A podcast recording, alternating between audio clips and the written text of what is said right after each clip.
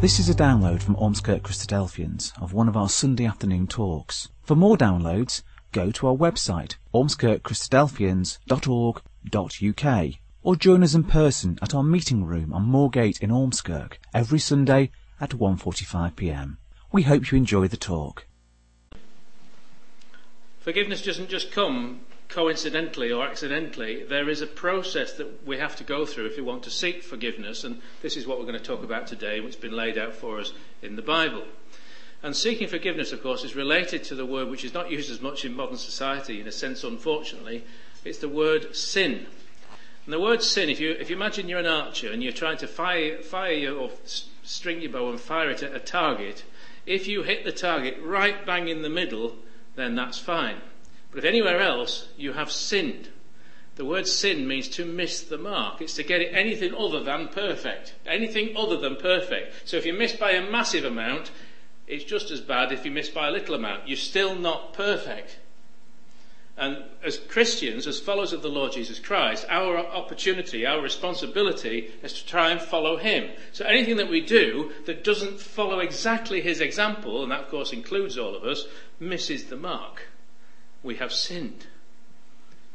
But that doesn't mean to say we, keep, we shouldn't keep trying because we know we're going to keep missing the mark, because there may be times when we do hit the mark.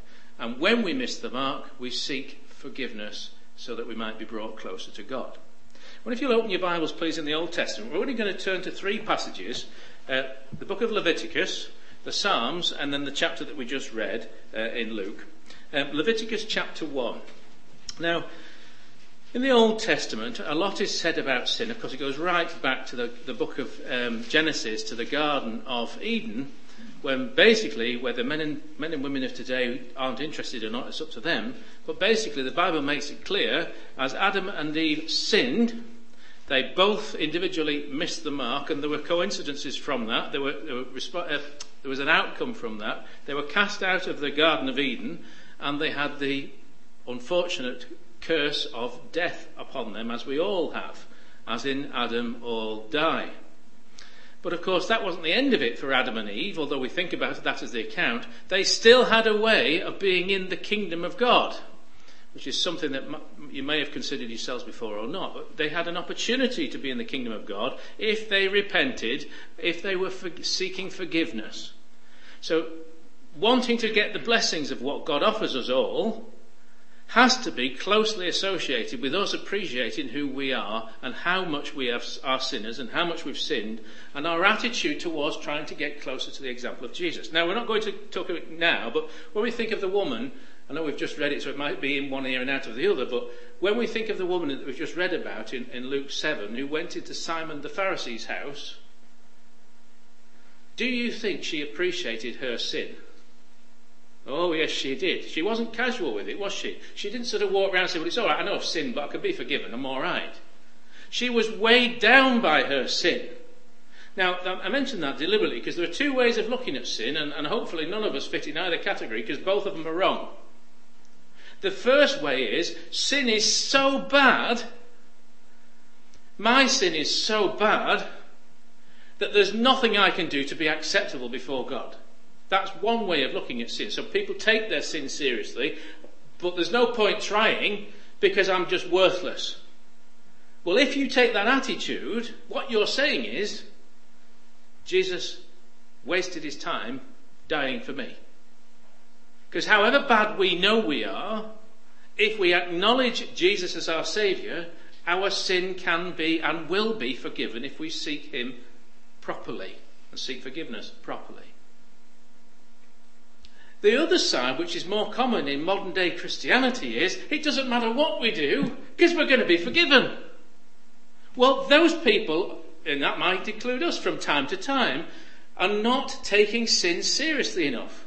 This woman that went into Simon the Pharisee's house, we'll come to that in a bit later on, she was weighed down, as I said before. She took her sin seriously, but she also took forgiveness seriously. She knew there was an opportunity for forgiveness. So we have to make sure we're not on one of the other camps. Try and understand the grace of God. Anyway, Leviticus chapter 1. This is just one example throughout the whole of the Old Testament, particularly in the law, which was, is the first one here in the book of Leviticus, um, which is basically explaining how you're going to try and seek your sin to be forgiven. Now, in the Old Testament, of course, before Jesus existed, although he was in the mind of God and the plan and the purpose of God in the things that were written, God gave them an opportunity to help them be forgiven. Why on earth would God want people to kill rams and bullocks and sheep and pigeons and the like? Because he wanted to give people an opportunity to be forgiven. And this little bit I'm going to say now might shock you, those of you who've read your Bible a lot. The act of sacrificing the animal did absolutely no benefit to anybody at all, ever.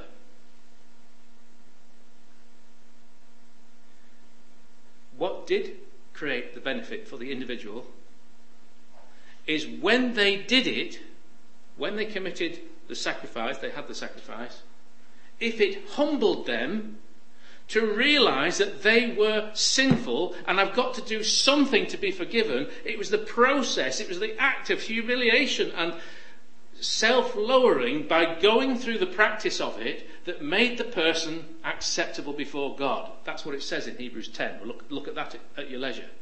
The sacrifices which they had would never, would never make anybody perfect, ever. So why would they continue to be offered, said the writer to Hebrews? Because the conscience of the person needing to do it was what was actually getting them saved because of their attitude. And again, we go back to the woman in Luke. What was her attitude like? What was her conscience like? Did she storm into a man's house and say, Forgive me because I'm all right now. I know you can forgive me. Just do it, will you? Is that her attitude? Or was she reduced and humbled? And then she went away in peace.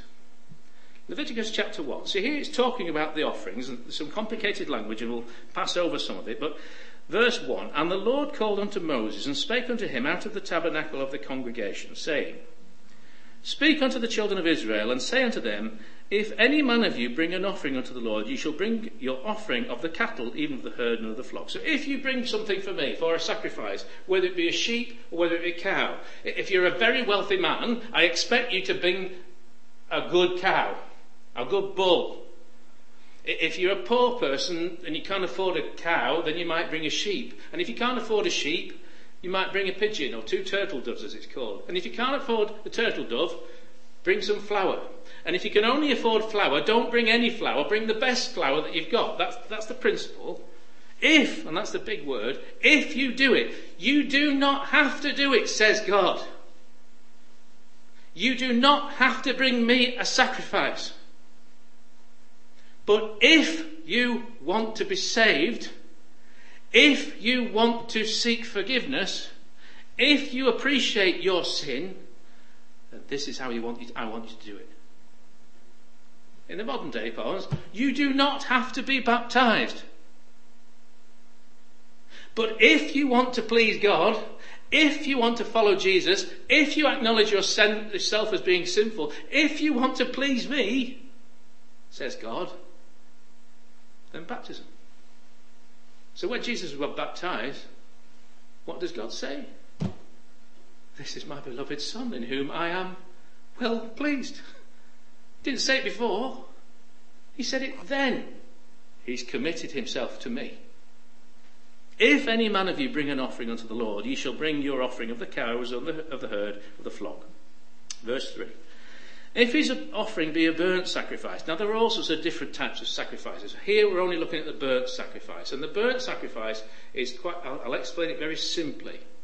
Some years ago, I, I, try and do this once a year, but some years ago I had a bonfire outside the house. You know, you, Karen does all the gardening, you cut down all the waste, she leaves it in a pile for me to sort of get rid of.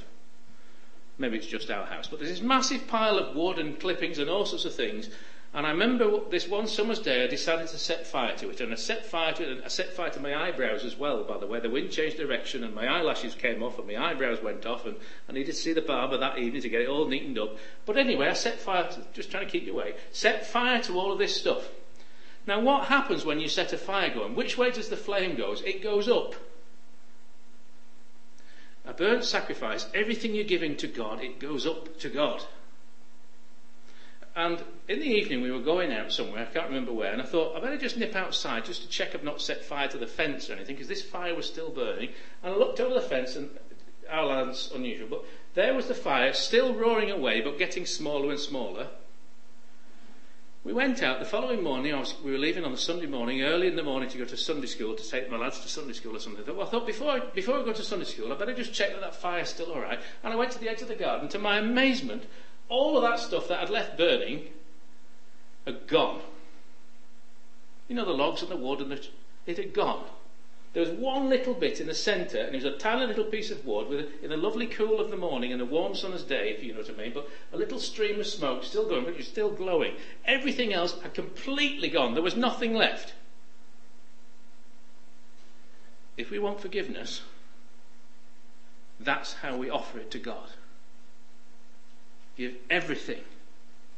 There's got to be nothing left.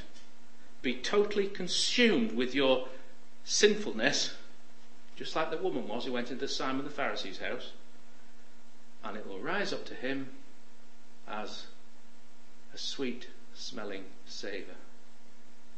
Some of you might have heard that phrase a lot and often wonder what it means. If it's done in the right attitude, it smells good to God. If it's done in the wrong way, it smells awful.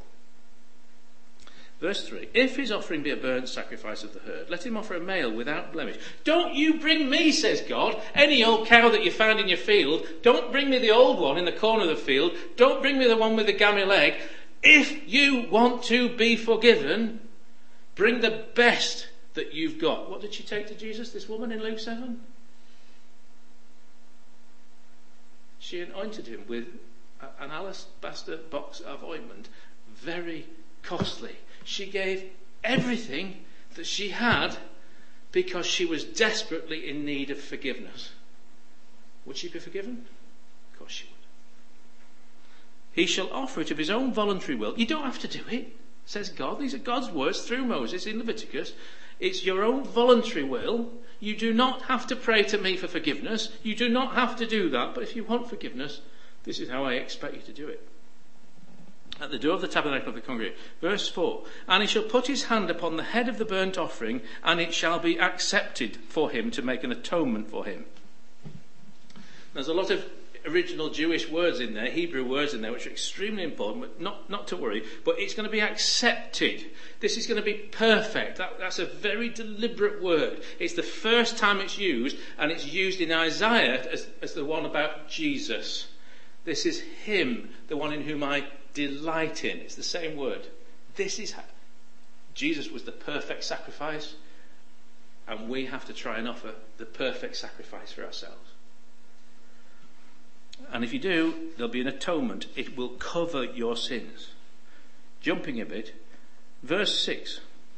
And he shall flay the burnt offering and cut it in pieces, and put and the sons of Aaron the priest shall put fire on the altar and lay the wood in order on the fire, and the priest Aaron's son shall lay the parts, the head, the fat in order upon the wood.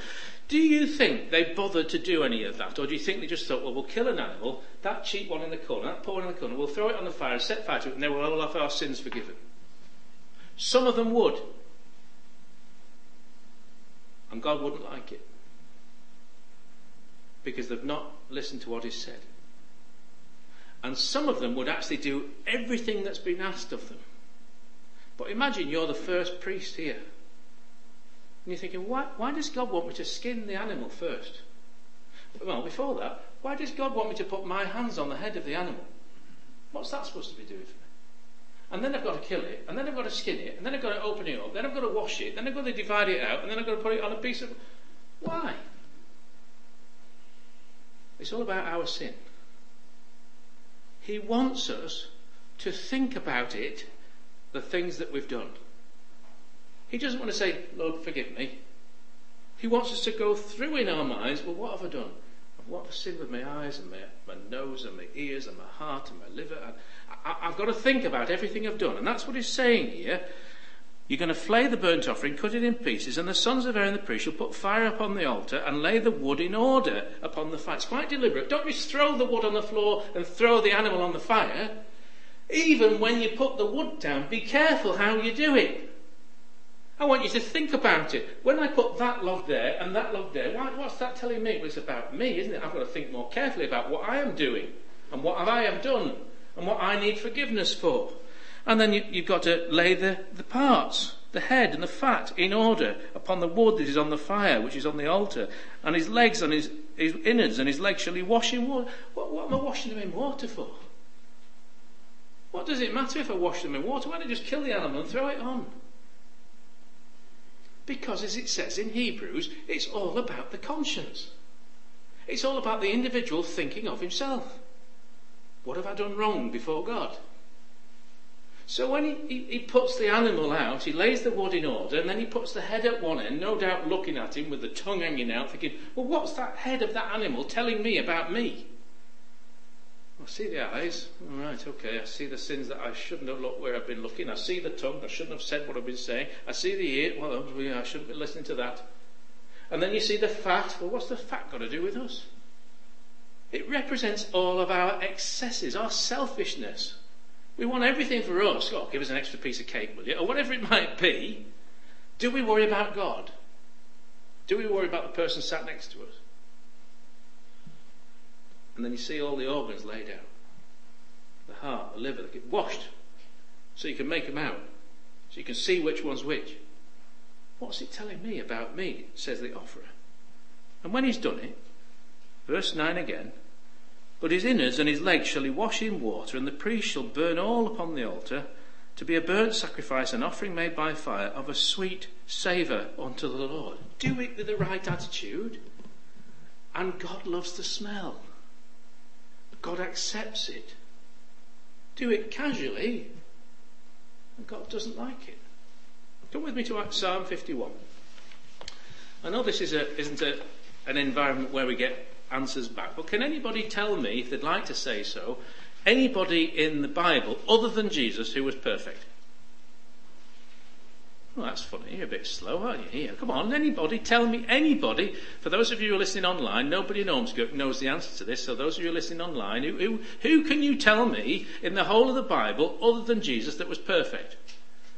Job. So he didn't sin then? Job. Job. So he didn't sin then? The soul that sinneth, it shall die. Did they die? What's this chap from Halifax twittering on about? I'm going to give you an example now of somebody who was sinless in the eyes of God. It's a man called David. Sorry, pardon, who did you say? David? He committed adultery, didn't he? Yeah. Committed murder, didn't he? Uh, yeah.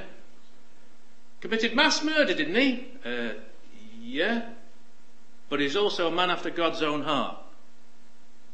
Yeah. It's a bit of a conundrum, that, don't you think? Yeah. He wasn't perfect. He was not perfect. But I tell you what he was good at. He knew he wasn't perfect.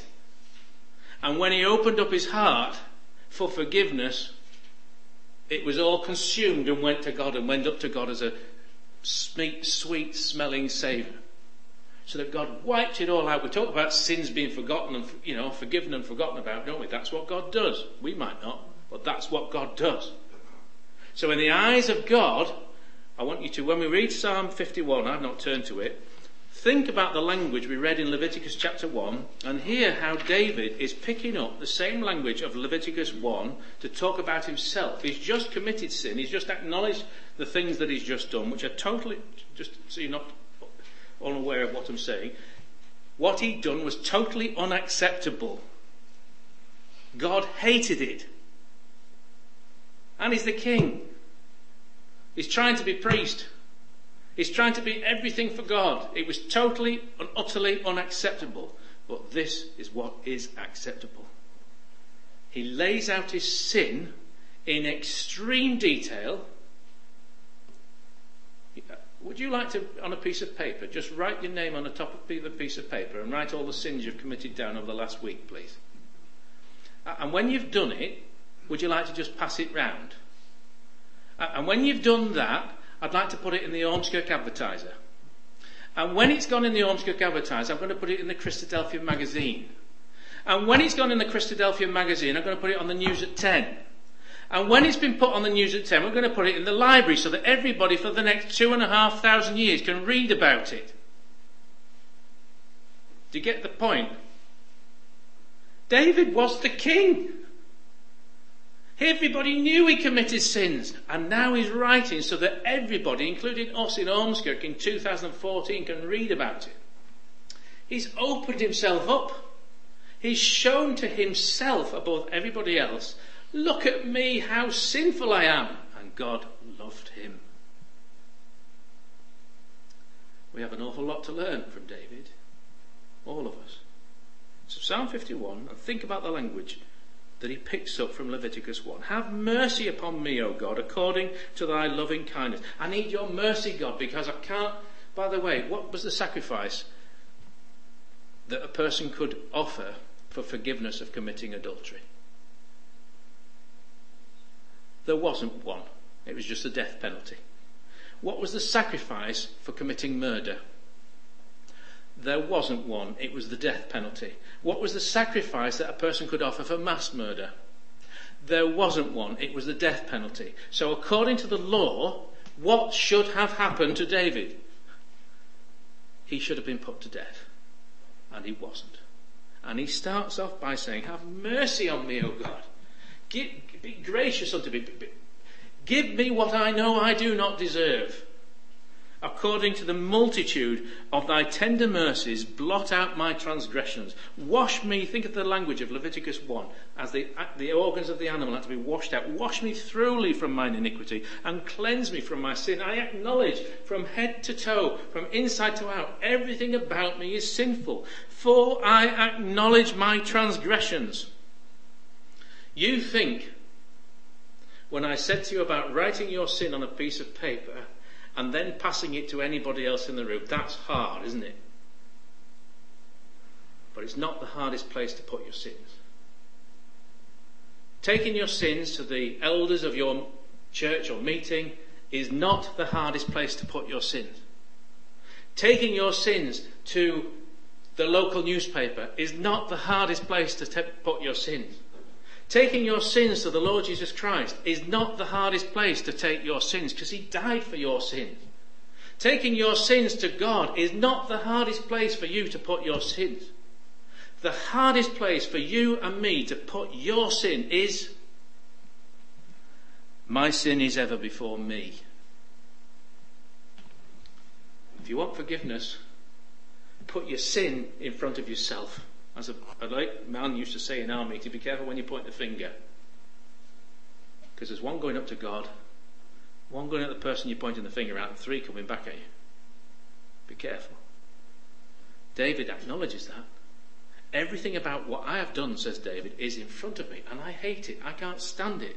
Against thee, ultimately, he says, verse 4, against thee only have I sinned and done this evil in thy sight, that thou mightest be justified when thou speakest, and be clear when thou judgest. Behold, and, behold, I was shapen in iniquity, and in sin did my mother conceive me. What he's saying here is everything from the beginning of my life to the end of my life, everything that I've done, everything I've, I acknowledge that I am full of sin. Verse 6, Think of the language of Leviticus 1 again. Behold, thou desirest truth in the inward parts. As we killed the animal, as we pressed all of our hands on the, on the head of the animal to say, this animal is dying because I am sinful, and everything I give to that animal is representing of me. When we kill the animal and wash it and open it up and lay it all out in order, Thou desirest truth in the inward parts, and the hidden part thou shalt make me to know wisdom. When I look inside myself and see the wickedness and the sinfulness, then I'm starting to learn something about life. I'm learning about wisdom. If you cut the Lord Jesus Christ in half right down the middle, you would not find anything sinful. You would only find purity and righteousness. But when you open up David, he says, All I can see is iniquity, sin. And I don't know about you, I'm the same. And the woman who went into the house of Simon the Pharisee felt exactly the same, which is why she was forgiven.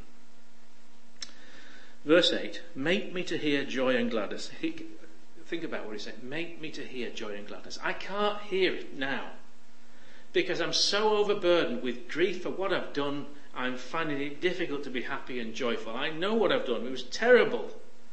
Lord, make me to hear some joy and gladness, that the bones which thou hast broken may rejoice. You've crushed me, God, by encouraging me to look at myself and what I've seen I do not like. Hide thy face from my sins and blot out all mine iniquities. Not just one or two, all of them. Create in me a clean heart, O God, and renew a right spirit. You see why he's the man after God's own heart? Because he is so self-conscious of his own nature. Cast me not away, verse 11, from thy presence, and make, take not thy Holy Spirit from me. Restore unto me the joy of thy salvation, and uphold me with thy free spirit. Then will I teach transgressors thy ways. And that's what he's doing here. Who is the best person to explain to you that you as a sinner can be forgiven? Is it the person who thinks he's righteous, who's done lots of things wrong himself but has never admitted it? No. It's either the Lord Jesus Christ who never did anything wrong and died for you, or in the case of David, he's saying to everybody, all of his subjects, Lord, if you help me seek forgiveness, if you help me be forgiven, then I'm going to tell everybody about it. And people will see, how come you're so happy when you've gone through all of that misery? Because I've been forgiven. That's why, for those of us listening on the internet, Christadelphians are the happiest people that ever walk on the planet of this earth. Isn't it? I hope there's no irony in your mind as well. We have to be happy because we've acknowledged sin and we appreciate God's forgiveness. Um, last point, I must, I must, just say, verse um, 16. We talked about the sacrifices before. For thou desirest not sacrifice, else would I give it. Thou delightest not in burnt offering. So what did I do it for? What did God want? What he says. The sacrifices of God are a broken spirit a broken and a contrite heart, O God, thou wilt not despise. And when I'm broken, you will accept my sacrifices. That's what David is saying here. Now let's come to the woman who was a broken woman. She was of a contrite or crippled spirit. That's what the word contrite means. Luke chapter 7. And Luke, along with Jesus in his wisdom, gives us the account in the context of a man who is a religious leader a pompous, self-important religious leader known as a Pharisee.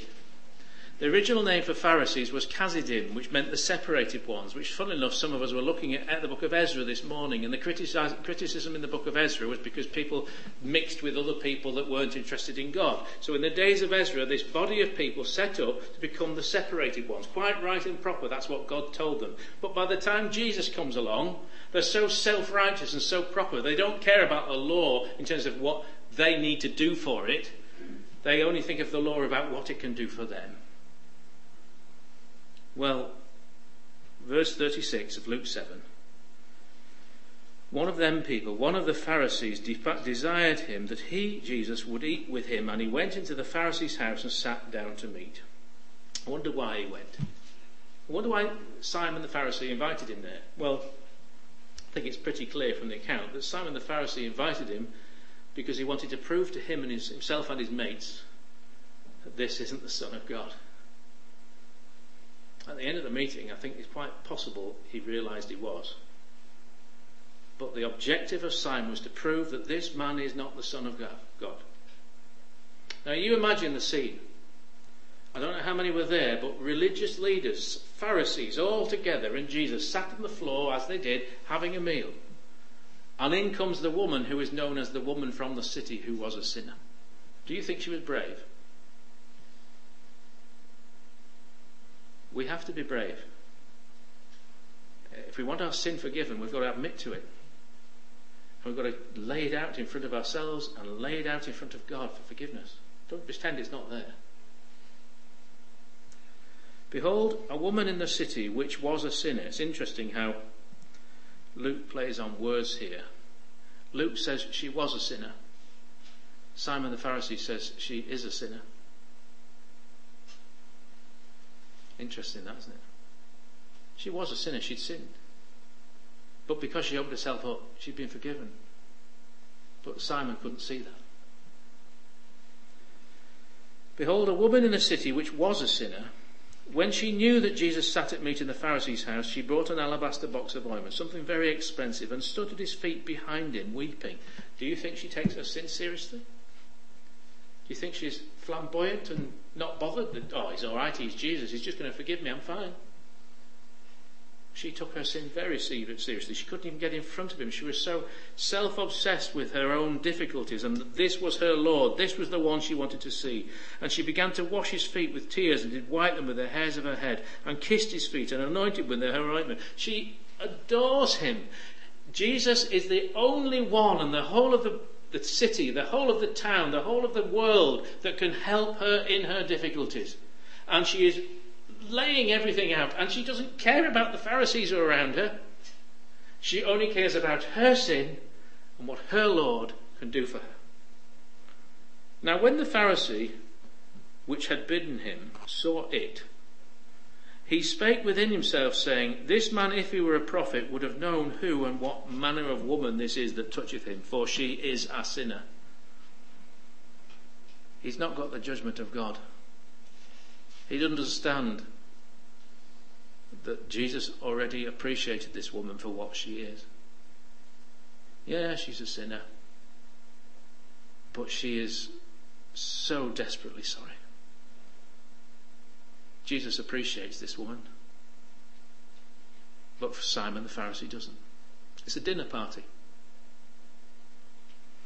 the beginning of the dinner party, no doubt, and I'm making this bit up, no doubt Simon the Pharisee's thinking, well, I'm having a dinner party, you know, I'll put my best shirt on, and I'll put my best tie on, and I'll invite all my poshest friends, and I'll get that Jesus of Nazareth, we'll have a right good laugh with him, we'll show him how he's not the Son of God, and by the time he's left, oh, it's going to be a marvellous evening tonight. Cool, come on, you know, you've all wanted to chat to this Jesus to prove him wrong, come on in, come on in. And then this woman walks in. You think she was invited?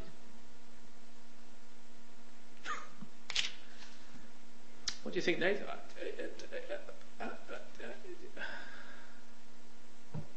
Do you think Simon enjoyed his dinner party? I think he left, finished the dinner party with what we might call indigestion. He was feeling very comfortable at the start of the dinner party and she was feeling desperate. By the end of the dinner party, he was feeling very uncomfortable and how did she leave? She went in peace. She'd opened up herself and she'd had all her sins forgiven and she knew she had an awful lot of them, so they were forgiven. But Simon the Pharisee now feels very small because he realizes that all the fingers are now pointing back at him. And he tells this little parable about the debtors. Verse 44, and he turned to the woman and said to Simon, now, now that's beautifully phrased that. He, so I don't know how the room was set out, of course, but let's imagine Simon's here and they're all here and the woman's come in behind. So He's got Simon here, and the woman's behind him washing his feet. So he's talking to Simon. I have something to say to you. You see this woman? Do you think he saw her before? She comes barging into his house. Do you think he saw her? He didn't see her properly. He's going to see her now. He's going to see a woman who's laid down all her sins. Simon, seest thou this woman? I entered into thine house, thou gavest me no water for my feet, but she hath washed my feet with tears and wiped them with the hairs of her head. Thou gavest me no kiss, but this woman since the time I came in hath not ceased to kiss my feet. My head with oil thou didst not anoint, but this woman hath anointed my feet with ointment. Wherefore I say unto thee, and this is for us too, her sins which are many, he doesn't say there weren't any, her sins which are many are forgiven, for she loved much. But to whom little is forgiven, the same loveth little. Come on, Simon, what are you going to say? No comment. And he said unto her, Thy sins are forgiven. That's what she went for. And how does she respond? John is beautiful in the way he portrays the image. Thy sins are forgiven. And she says, ah, What can you say? This woman is now speechless. There's no record of her saying anything anyway. She's crying that much. You can't wash somebody's feet with tears without crying a lot. She is now utterly speechless, but so too is Simon and the others. And they that sat at meat with him, or sat at the meal with him, began to say within themselves, Who is this that forgiveth sins also? And he said to the woman, Thy faith hath saved thee. Go in peace. No more tears. And she said, I don't know what you or I are going to say when the Lord Jesus returns back to this earth and by grace offers us a place in his kingdom. I don't know what we could possibly say when he says, All of those millions of sins that you've forgiven, by the way, I've forgotten them. Enter thou into the joy of thy Lord. I don't know what I'm going to say, do you? I don't think we can say anything. But the first thing we've got to get right is how do we approach him? However sinful we think and know and believe ourselves to be, if we approach the Lord Jesus Christ, knowing him as our Lord and Master, and approach him with the right attitude, he will say, Go in peace. Seeking forgiveness. is the best thing we could possibly ever do. Do it often.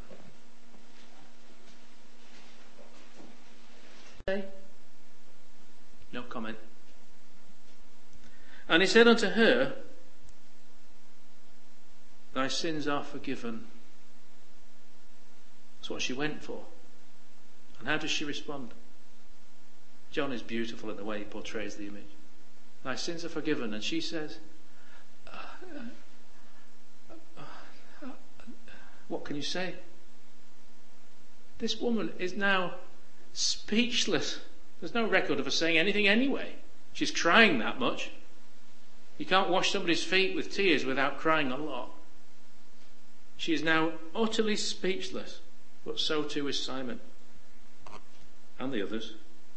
And they that sat at meat with him, or sat at the meal with him, began to say within themselves, Who is this that forgiveth sins also? And he said to the woman, Thy faith hath saved thee. Go in peace. No more tears. And she said, I don't know what you or I are going to say when the Lord Jesus returns back to this earth and by grace offers us a place in his kingdom. I don't know what we could possibly say when he says, All of those millions of sins that you've forgiven, by the way, I've forgotten them. Enter thou into the joy of thy Lord. I don't know what I'm going to say, do you? I don't think we can say anything. But the first thing we've got to get right is how do we approach Him? However sinful we think and know and believe ourselves to be, if we approach the Lord Jesus Christ, knowing Him as our Lord and Master, and approach Him with the right attitude, He will say, Go in peace. seeking forgiveness. It's the best thing we could possibly ever do. Do it often. We hope you enjoyed that talk. For more downloads, information about what we believe, and details of our meeting times, go to our website, ormskirkchristadelphians.org.uk.